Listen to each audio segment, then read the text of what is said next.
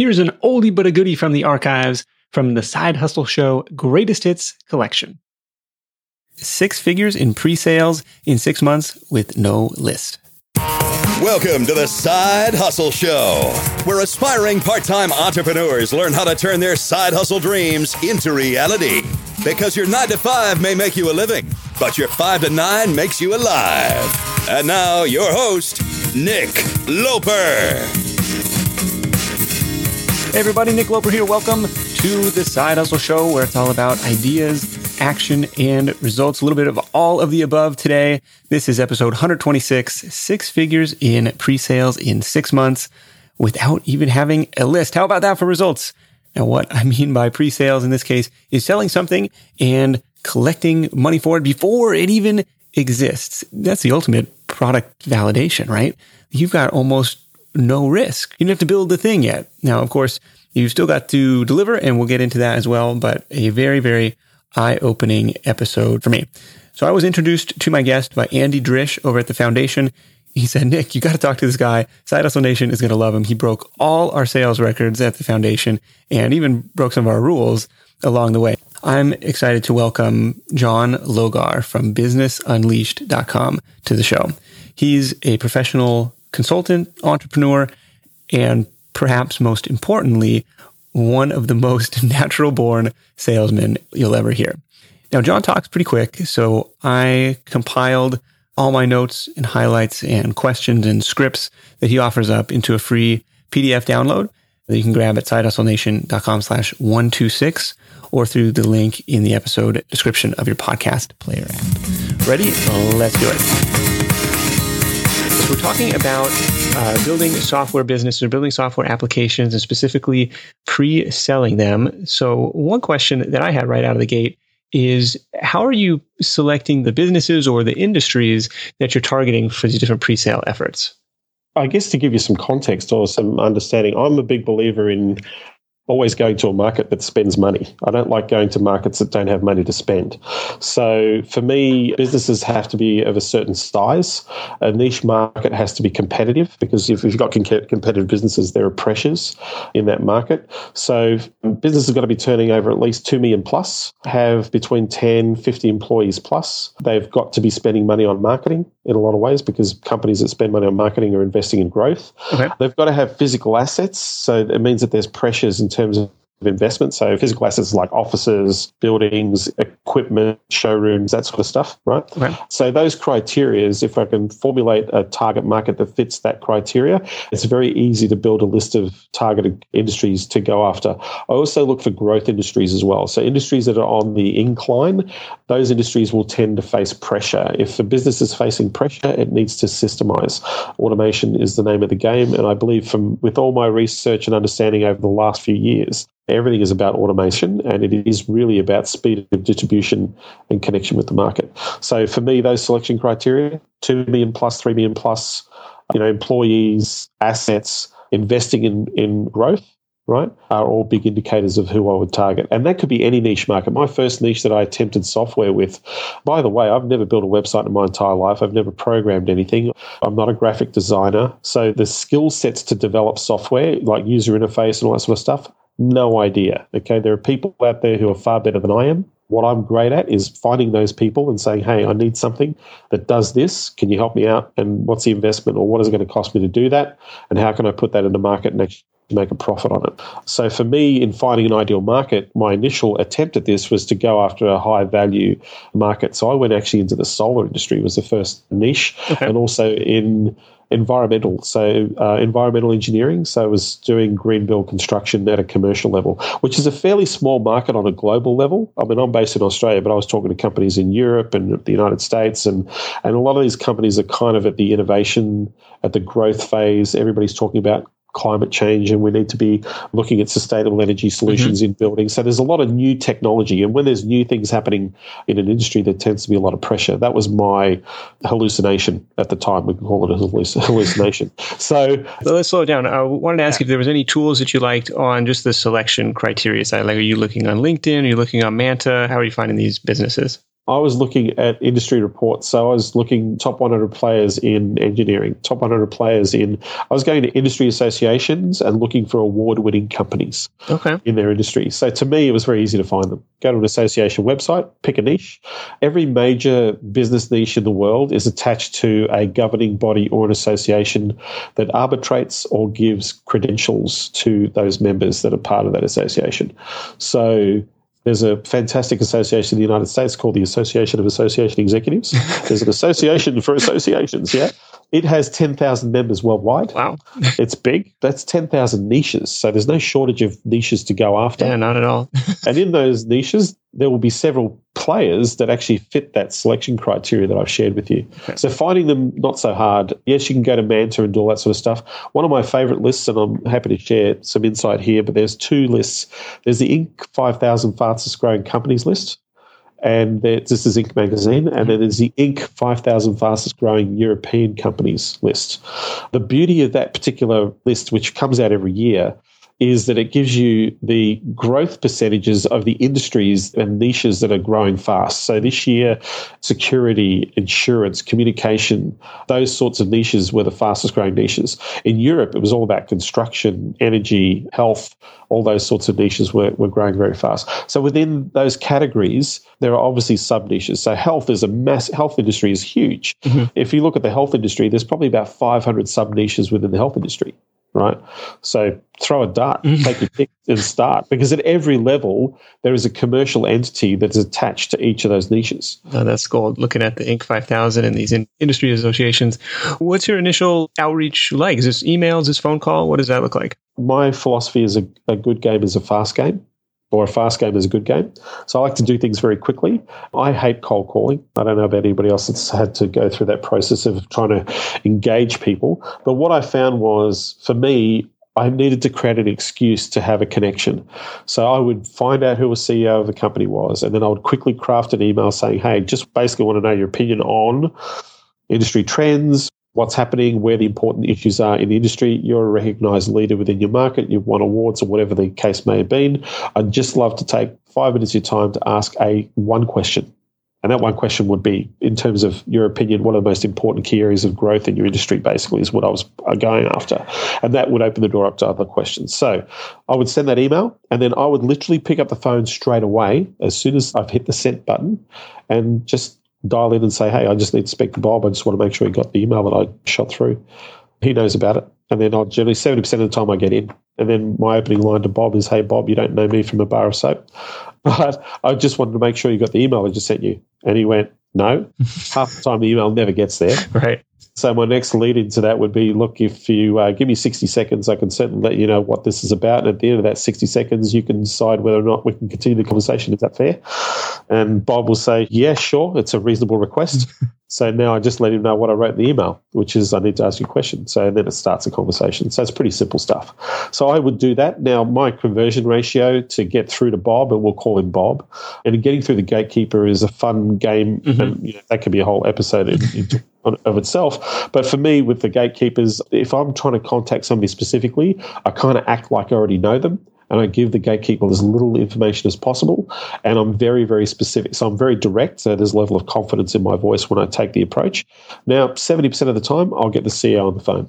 Wow. The 30% that I don't, where the gatekeepers in the United States, apparently the gatekeepers, her name's Becky. Oh, right? it's Becky, always Becky here. Becky is always the one. In Australia, it's Karen. In the UK, it's Charmaine, oh, right? Oh, okay. But in Australia, Becky, good old Becky, some Beckys are very, very thorough. They're great gatekeepers. They do a great job to protect their CEOs, but generally you can get through to them. Okay. So how's that first conversation go? You, you 70% of the time you're getting through to Bob and you say, Hey, I just have this question for you. Yeah, I'm just talking to people just like yourself. So I created an affiliation to the fact that I'm talking to other people of significance in his industry. I might even mention, and I wouldn't have spoken to them yet, but that I'm reaching out to certain people that this person may know, or reaching out to certain companies that this person would understand, would know who they were. So I'm trying to create a slight affiliation or affiliation to to build a level of acknowledgement of credibility right? Okay. In, in, my call. So I will say, now I'm not misleading the person because I'm speaking to his peers as well, or I'm connecting with his peers. Mm. If I've connected with his peers, I'll say, look, I just spoke to Peter Johnson over at ABC Company, and, and he was very gracious with his time. And I know that you're in the same market and you're also one of the leading people. I just want to touch base and ask you this question. So my questioning will go around look, the reason I'm asking these questions is I want to look at the significant areas that are important, and I'm looking to feed back the information and look for perhaps solutions that may offer some opportunities down the track. But that's not what this call is about. This call is about you and your opinions and what you think. And then just walk through some questioning. What do you like about this business? What don't you like about this business? How long have you been in this game? Number one thing, most important thing to you moving forward as an industry, where do you think your opportunities are? And they'll start highlighting those things. What are the factors that are holding you back, or where are the friction points that are holding you back from realizing those opportunities? And that's where the conversation starts to really open up. So, by getting into just being very fairly general, and when you ask people for their opinion, let me tell you, they're very forthcoming, and I'm more than happy to give it to you. And the key part of this thing is I'm not going in there to say I'm going to build some software right? In fact, that word doesn't even enter my vocabulary in any of these conversations. For me, it's to be as present as I can be, to direct the conversation through questioning, so to control that conversation through questioning, and to just listen because you never know what can happen out of a phone call when you give people that space. It is amazing how much gold they will give you. So, the purpose of my call is to take is to come in with that concept of a level of understanding, and at the end of that, to be able to feed that back so that I'm on the right path, and also to perhaps identify the area that is red flagging for them, and then saying, okay, well, tell me a little bit about that and then walk through the process of asking questions. So there's one company, the solar company in Australia. Yeah. Was that the one with the with the half a million dollar logistics problem? No, they were a company that had a quarter of a million dollar a year problem. And this just came up out of like, hey, what's what do you see as your biggest challenge right now, or what bothers you about your business, or something? It was really weird because what happened in that phone call with the solar company is he had just got off a call to get a price for a presentation folder that he was developing for a particular niche, and he didn't realize how expensive the folder was. Like it was quite a costly expense because of production and printing. He was looking at spending like fifty thousand odd dollars just on a brochure, basically, which is a significant amount of money. I was just saying, well, who's a brochure for? He said, oh, it's for the for realty industry. I said, oh, okay. So why are you targeting realtors? And so, well, we come in and we're developing energy saving systems, and one of the areas is hot water systems and say we want to nurture a relationship, they'll refer vendors or clients to us, and then we obviously generate those clients. And we've seen success, but we're looking at building a strong relationship. And I said, so how much does it cost you to manage that relationship with real estate agents? He said, well, I don't know, I haven't really worked it out. I said, well, we know that there's fifty thousand dollars in brochures right now, and that, that was a figure that hurt. Mm-hmm like you realize that that was going to cost you. But there's 50 grand in brochures. But what happens with a brochure? Well, our guys, so how many guys? There's two guys. Okay. So two guys are going to go out there and what they visit these people physically. So yeah, I said, well, how many agents are there? So well, there's 160 agents that we've actually targeted that we are starting that relationship process with. I said, so how long does it take to visit 160 agents? Because I would imagine that's not, you know, it's not like they're next door. Mm-hmm. Some of these people are all over the city, right? We're talking travel time, so we're talking vehicle expenses, but we're also talking the time of the salesperson to go out there and have those conversations. That takes a cost. And then there is the cost of managing those relationships because one of the problems was is the pricing for their solutions would change so dramatically in the course of a month you might have two or three different price changes so if you quoted a figure one week two weeks later that figure would be redundant and incorrect. So you would have to get another price. So this created another friction point where the person would have to call up and get a, another price for the actual solution. Okay. So this was a really big problem because there was no way around this whole dynamic of managing the sales relationship with these realtors. You're just following this guy down the rabbit hole at this point. Yeah, yeah. How much does it cost? What? And we worked it out. So we worked it out. You know, two people, full time, fifty bucks an hour, including four oh one K or we have superannuation in, in Australia. You know, health and medical. There's taxes. Then you've got two vehicles that you're servicing on the road. They cost you a thousand bucks a month. So there's 24 grand a year. The time alone, the actual time cost was four thousand dollars a month, and then so you had fifty thousand dollars on the brochures. So you're already at what's that? We've got twelve, so it's for 48, 100,000 plus erosions, 150,000 plus the vehicles, 170,000 plus the fact that you had to go and like there were other things that were mitigating costs. So it worked out to about 250,000 in costs. Wow. And I said, imagine if there was a place where all these people could go to and actually access your information in real time, where you didn't need to go and physically visit all these people, but you gave them a portal that they had physical access and it was dedicated to them specifically. Would that be useful? And he went, wow, that's exactly what I want. He actually articulated the point to me. He said, you know, what would be really cool? Because I asked him, well, knowing that you're spending a quarter of a million dollars on this, what do you think would be better? He said, it'd be really cool if we could just send them somewhere where we could actually update that pricing and it's up to the minute. So whenever they accessed it, it was the, always the right price right? So they didn't have to think about it.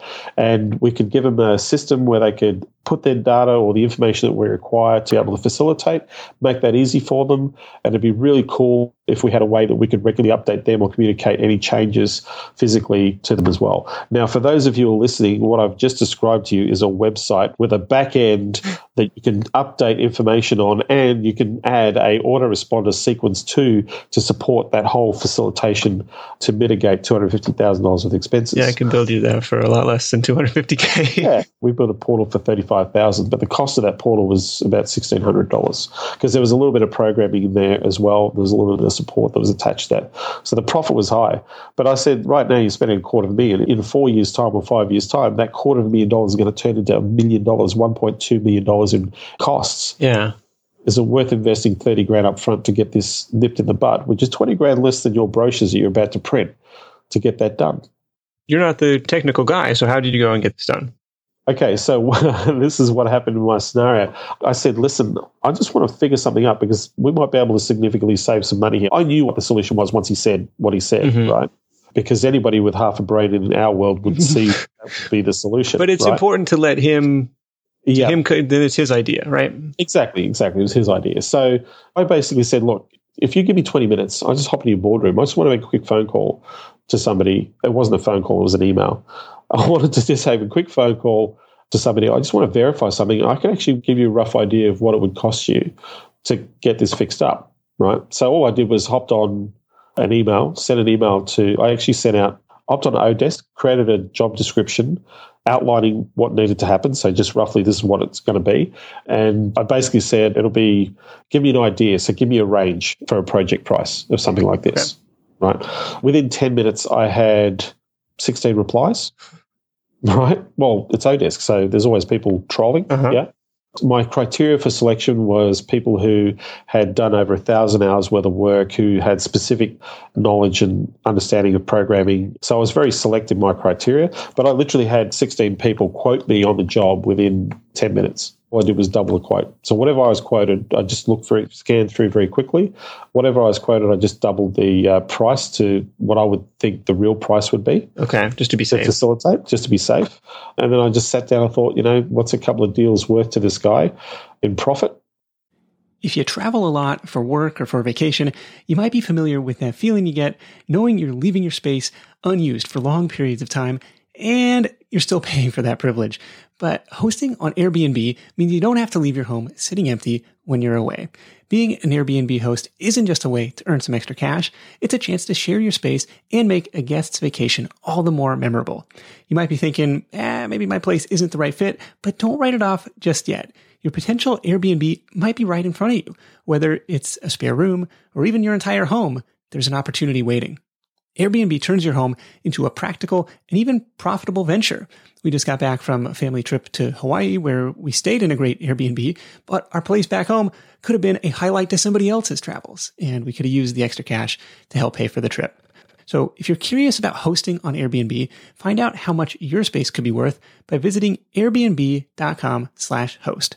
Once again, that's airbnb.com slash host. When you're hiring, it feels amazing to finally close out a job search and hit the ground running with your new hire. But what if you could get rid of the search part and just get matched with qualified candidates? Well, now you can with our sponsor, Indeed. It's simple. If you need to hire, you need Indeed. The matching and hiring platform is trusted by over 3.5 million businesses worldwide to connect with great talent faster. And 93% of employers agree that Indeed delivers the highest quality matches compared to other job sites. For my next hire, I'm using Indeed to tap into a talent pool of 350 million unique monthly visitors. And what else is cool is Indeed's matching engine is constantly learning from your preferences. So the more you use it, the better it gets. And how about this? Side Hustle Show listeners get a $75 sponsored job credit to get your jobs more visibility at indeed.com slash side hustle show. Just go to indeed.com slash side hustle show right now and support our show by saying you heard about Indeed on this podcast. Indeed.com slash side hustle show. Terms and conditions apply. Need to hire? You need Indeed. What was the quoted price out of curiosity? Oh, the quoted price was I was getting between eight hundred dollars to sixteen hundred dollars. Okay, but he already told you it was a quarter million dollar annual problem. I knew it was a quarter. Well, he told me. Yeah, yeah, Basically, yeah, yeah. we sat there, worked it out together. And at the end of that, he was pretty much upset about it. He was deflated because Mm-hmm. he all I did was just. I mean, there's an open wound. What, you gonna, what are you going to do? You might as well just scratch bleeding it. Yeah? neck problem. yeah, yeah. Just keep scratching it away. You know, stick your finger in there. So in that process, in that ten minutes, I roughly had an idea of how much it was going to cost uh, for me to facilitate. And one of my criteria was the fact that we could deliver the solution within at least four weeks. Okay. right? So I just wanted to know that we can get this done in a month, right? Mhm. Because he was shelling out in that month, he was going to be shelling out twenty five thousand dollars, right, in costs. Okay, Yeah. so I got the feedback, and then not more than twenty minutes after that, I'd made a phone call to a person just to verify a couple of coding issues around internal spreadsheeting with number changes and stuff like that, because I just wanted to know. But all up, the project was twenty four hundred dollars. I quoted thirty thousand. I said fifteen up front and then fifteen on delivery. Okay. Wow. That's a nice margin. Yeah, that wasn't bad for an hour's work. not, not bad at all. Not bad at all. Facilitation in that, and there was project management involved. And now here's the funny part of this story, Nick, just to sort of cap this off at how ridiculously simple this was. These were the third party tools that we used to develop this product, right? Essentially, we developed a niche portal for the real estate industry specifically. We used a program that a lot of people may or may not be familiar with called OptimizePress. Okay. right, as the front end. Then we used another product, which is a free product plugin called S2 Member to manage the process. We branded it for the realty industry in that city that this company was in. So it was exclusive to them. We then designed the back end, which was providing them the method to be able to utilize the system. So it was an easy process. Essentially, it was just a series of forms that they had to fill out. So it made it easy. We did a step one, step two, step three, press the buttons. So we made that the interface was very basic, very easy to, to follow. It gave people exactly what they were looking for. We put pricing structures in there that were changeable. Basically, it was an Excel spreadsheet. We used Microsoft LifeScribe for the PowerPoint presentation that we embedded into the back end Okay. when they signed up. And all we did was brand the portal. The only marketing for this is we actually created a business card that gave them a private membership to this. When they opened the back end, we had it was a responsive theme. So we had a little download this button on your iPhone or your Android where you can bookmark and access it from your screen.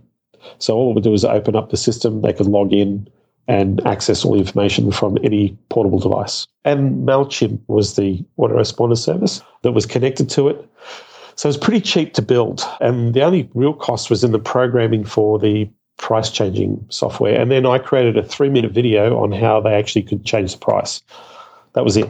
So that was the components Optimized Press, S2 member, MailChimp. And then somebody came in and put some Excel stuff in there so that I could embed it into the back end. They could change. And that was basically how they managed the process. And everybody's happy. Everybody's happy. So that took less than six days to build. Oh, so it's, but you promised him a month. So we, Yeah, yeah, I promised a month. Now, here's the silly thing, and this was just me. I'm thinking, man, I quoted this guy, let's get it to you at the end of the month. And I've got the thing sitting here now, ready to go, right? And like, if I go back to him tomorrow and say, hey, it's done, he'd be sitting there going, man, I paid 30 grand. He had this done in six days. yeah, Right? starts to raise a little, raise a little eyebrows. Yeah. Well, this is just me. That was just my thing that was going on in my head. So what I did was I held on to it for another six days and then said, hey, got the beta version ready to go, but we can actually start using this now. So it was kind of a under promise, over deliver scenario. Mhm. But here's the thing that system that we put together made within the first two weeks of him actually utilizing the system, it made 30 grand for him in two weeks. Wow, that's awesome. Oh, so it paid for itself in two weeks. Well, today that particular system is averaging about 100 grand a month. Wow, that's great. so from that solution. So yeah. With that in mind, do you think you undersold it as doing as a one-time thing versus kind of the recurring SaaS model? If you look at it now at face value, yes, I did undersell it, but it's not what I was thinking was. For me, it was like for me, it's like, here's the costs. What do I want to make on this as a profit? The second piece of software, I put it back in and support so people actually paid for support. So the solution that I solved there was a $450,000 problem.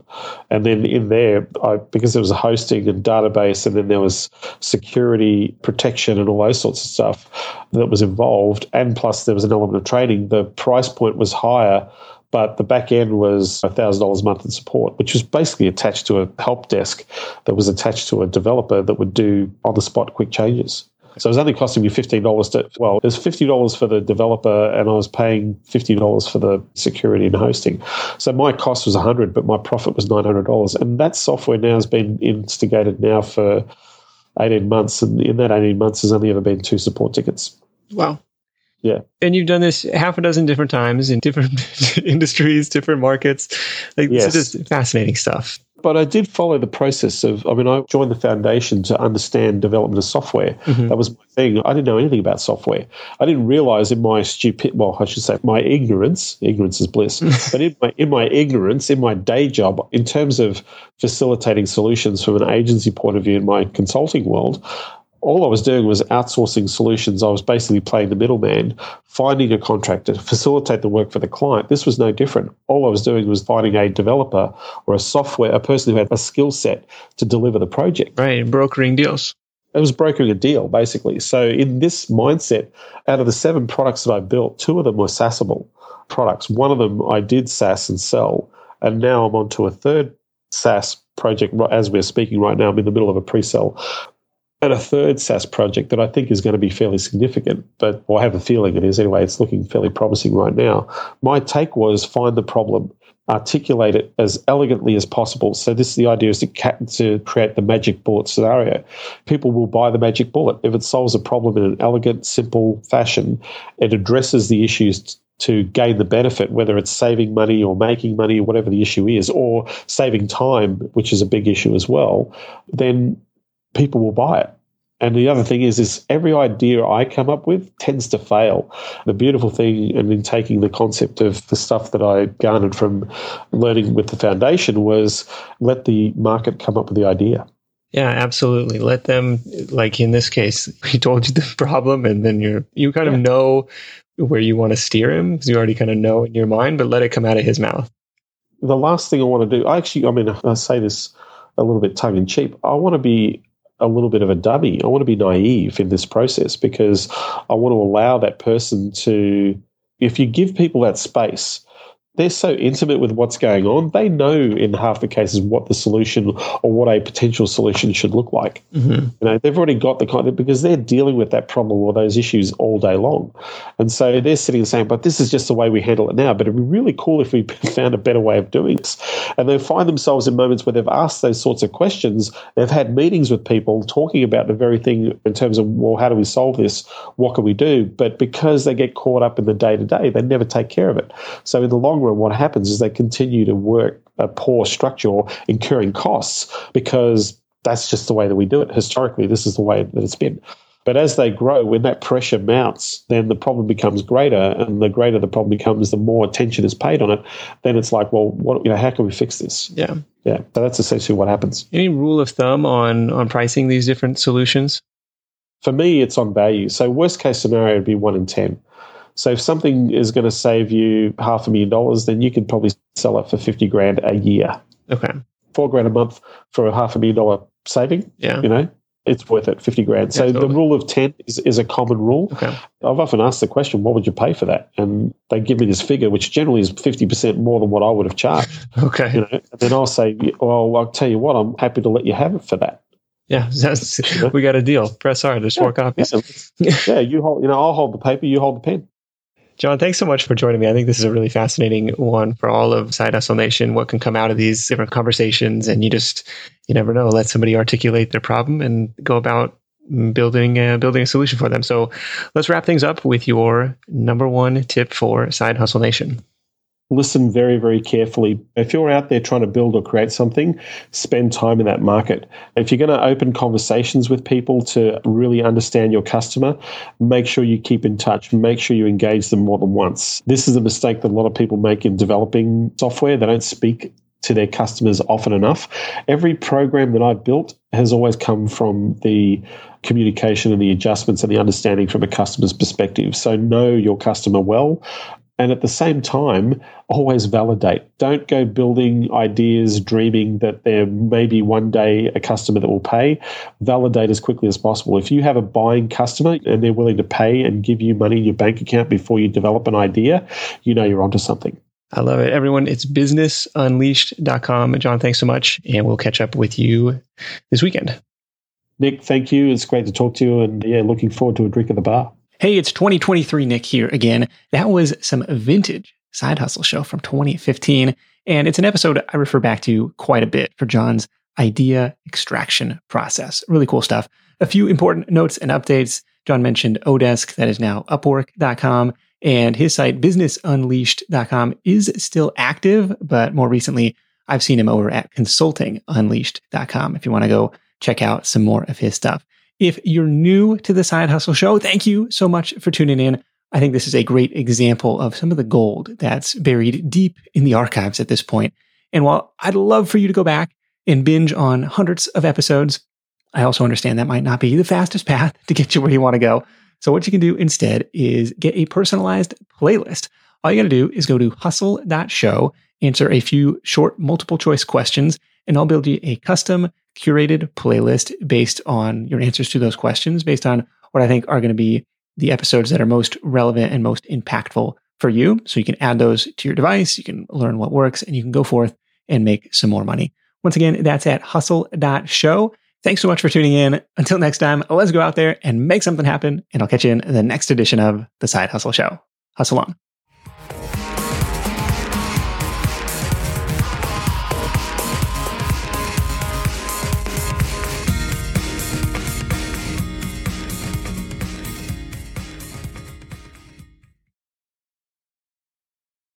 Is there a more dreaded question than what's for dinner?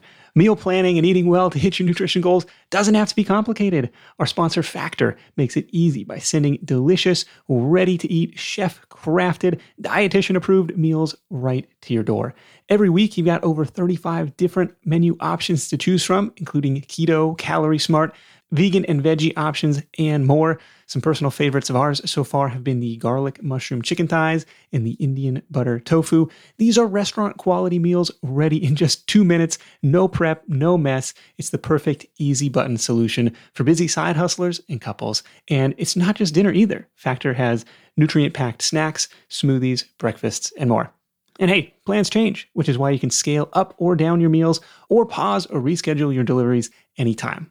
Head to factormeals.com slash sidehustle50 and use code sidehustle50 to get 50% off your first box and two free wellness shots per box while your subscription is active. That's code sidehustle50 at factormeals.com slash sidehustle50 to get 50% off your first box and two free wellness shots per box while subscription is active. Big thanks to Factor for sponsoring the show.